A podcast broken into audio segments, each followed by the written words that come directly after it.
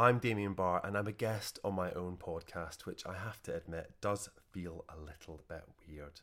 But I'm here for you, giving you an exclusive reading from my novel, You Will Be Safe Here, one of three readings that I'm going to be doing over the next couple of weeks. I feel like I've been talking about this novel for years because I've been working on it for five years, but it does seem like some people out there don't know what it is. So, for those of you who don't, here is a very quick summary from the back of the book. You Will Be Safe Here is a powerful and urgent novel of two connected South African stories. Inspired by real events, it uncovers a hidden colonial history, reveals a dark contemporary secret, and explores the legacy of violence and our will to survive. So basically, wherever there is darkness, there is light. It's that sort of Jungian feel. And the book takes us to some really dark places, but also to some really beautiful places.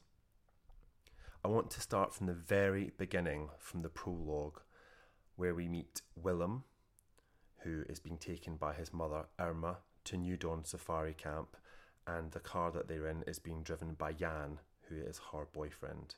Willem is 16. The reason that this is a prologue rather than chapter one is that I wanted you to start with the present day story and then go into the history. So you understand that it's not historical fiction. It has got history in there. We go all the way back to 1901 in this novel, but we're also more or less in the present. The book is about understanding how the past influences the present and what choices we have or not in our own destiny. So, this is from the prologue, the 1st of October 2010, south of Johannesburg. And you'll have to forgive me because I can't do an Afrikaans accent, so I'm not even going to try. Now the moment is here, Irma doesn't know quite what to do. She pushes the intercom again, careful of her new nails. They for sure know we're coming, yeah? Just leave it, says Jan, fussing with his camera. Get in the picture, eh? Willem, shades off, arm round your ma. Willem's eye roll is almost audible. No, he won't hold her. He feels her neediness and it grosses him out. If she really loved him as much as she's always saying, she wouldn't be leaving him here. For the whole three hour drive, he bored deep holes into the back of Jan's thick, bald head. Finally, Jan, who he'll never call Pa, leaned back and snapped, Answer your mother. But Willem just pushed his earbuds deeper, gloried as Harry was chosen for Gryffindor yet again. He didn't realise he was moving his lips to the words till he caught Jan smirking in the mirror and shuttered his face with his hoodie. Willem needs magic today, even if he is too old for it. Closer, says Jan, edging them towards the white ex demonstrator four wheel drive Ford with good fuel economy that his boss cut him a deal on. Let me get the truck in. Irma nudges Willem. Smile nice. Willem slides his Oakleys off and half opens his eyes, pilot light blue like his pa's. People are always telling him to smile. He's not been up this early for what? Months? Years? His ma swipes his hood off and curls, the exact colour of Easter chicks, spring away from his face. He's got a perfect library tan. He's hiding in his baggiest black hoodie and track pants, and his feet flop in bright white Adidas high tops, a puppy growing into his paws.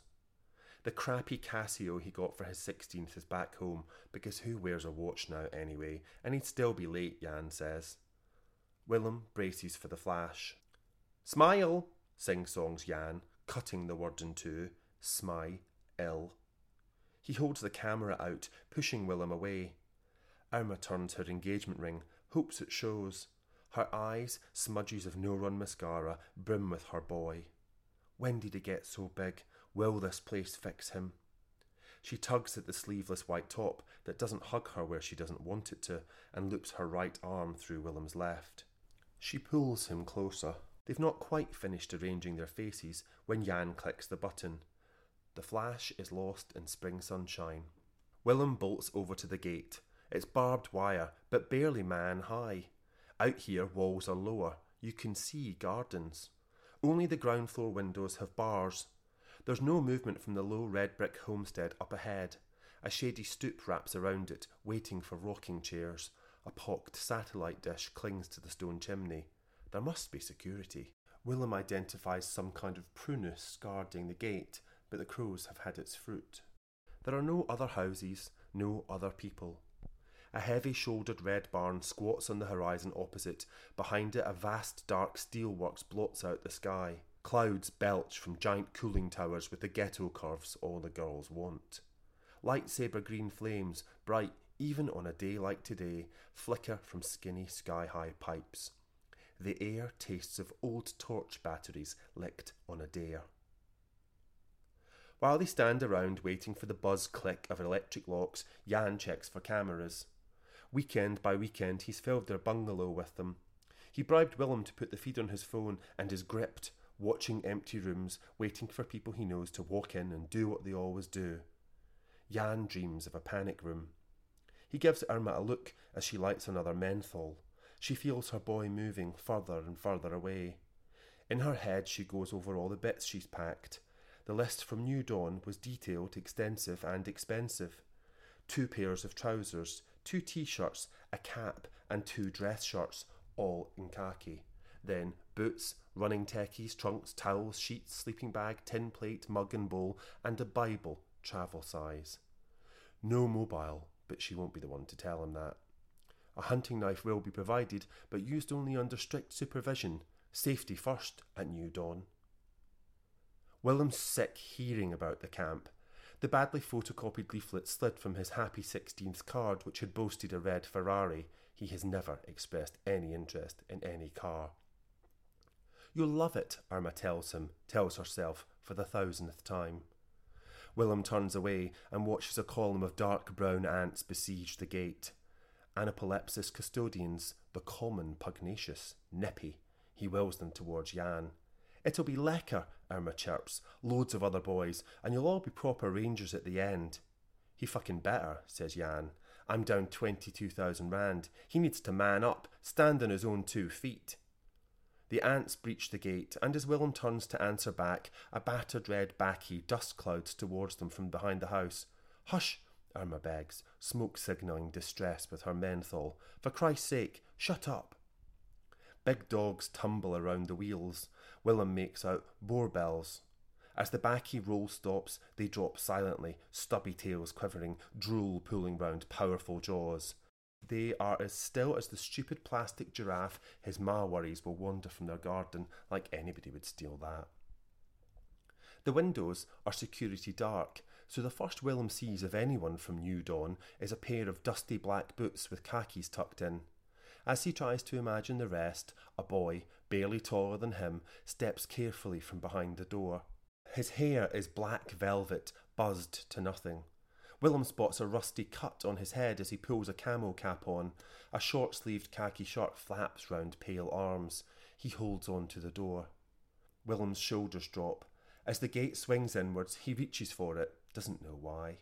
Irma grabs him, nearly burns him with her menthol. She can't take any more of this. He doesn't listen, never thinks, stays up all night in his room instead of going out and being normal. She points to a yellow sign with a lightning bolt and a skull. Jan orders her back into the Ford so they can drop him off and get home before dark. They can't be driving then, not these days. The other boy shakes his head and steps forward, careful to stay behind the fan in the dust left by the gate. Just him. Willem raises a hand to his chest. But, begins Irma, this is not how she thought it would go. His things. Jan pushes past and opens the boot, leans in and heaves out his old army duffel. Irma thinks it's sweet to let Willem have it. The tin mug clatters as it lands by the bakkie. He can get it. Good practice, eh? The boy glances back to the silent house, then leans down as Willem steps forward, and they almost bump heads. Willem feels the twinge of defeat as the other boy swings it onto the bakkie with surprising ease, then gets in and opens the door. Geldenhuis, he says, pointing to his badge. He sounds like the boarding school boys Willem avoided on the bus. As Willem climbs in, he realises he's not said goodbye. The door click locks. The bakkie is already reversing, so he waves to his ma, who's waving back and getting smaller as Jan reverses onto the dirt road, but she can't see him through treacherous mascara. Suddenly, Willem doesn't want her to go. He feels the other boy glance and lays both hands flat, then tries to spread on his seat, Jan style. Willem steals a look at this Geldenhuis, who is spinning the wheel unworried by the chasing dogs. Up close, the cut by his ear looks old, but there are fresher ones. Willem wonders what his hair was like before. Passing the postcard old homestead, they head straight for another, bigger gate, crowned with razor wire. A red, white, and black flag snaps against the blue spring sky. Ha ha, how's it, b b b bro? laughs Willem, slipping his Oakleys back on. Geldenhuis can't even be bothered to be bothered, just brakes at the second gate and sounds the horn three times. A walkie talkie crackles from the floor. Veilig? Then, not a second later, in exasperated English, Safe! Willem reaches for it, but Geldenhuis grabs it, checks his mirrors, then hits reply. Veilig. Willem tries another tack. So, bro, what's here then? You'll see, says Geldenhuis as the gate slides back. So that's the prologue, and to find out what happens next to Willem in the camp with Geldenhuis, you'll have to read on. I always think of the salon audience when I'm writing because I get to sit up on that stage with incredible authors from all around the world sharing their work, and I look out at all of you listening and I think of all of you listening as I'm writing. So thank you for all your encouragement and all your support, and I really hope that you enjoy. You will be safe here. I'm going to do another two extracts over the next week, so listen out for them, and thank you for being a part of this story.